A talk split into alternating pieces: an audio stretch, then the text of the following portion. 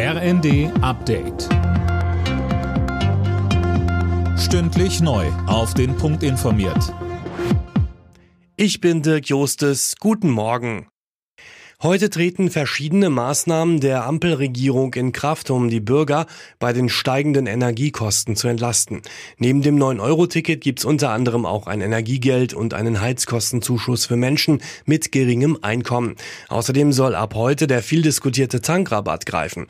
Wirtschaftsminister Habeck betonte aber, wenn viele Leute tanken, wenn das gut knapp ist, wenn äh, Leute zu einem bestimmten Preis tanken, den die Unternehmen noch nehmen können, dann sind das die Auswirkungen der Marktwirtschaft, die wir haben. Und es kann natürlich sein, dass die Senkung der Steuer erstmal sich einruckeln muss in der Preisfindung.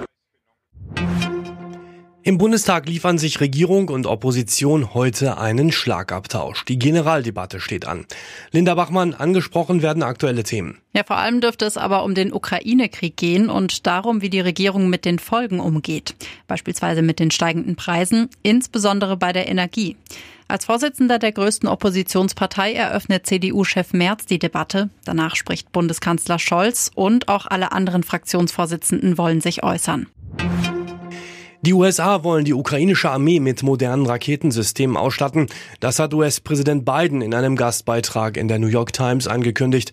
Dadurch werde es möglich, wichtige Ziele auf dem Schlachtfeld in der Ukraine präziser zu treffen, so Biden.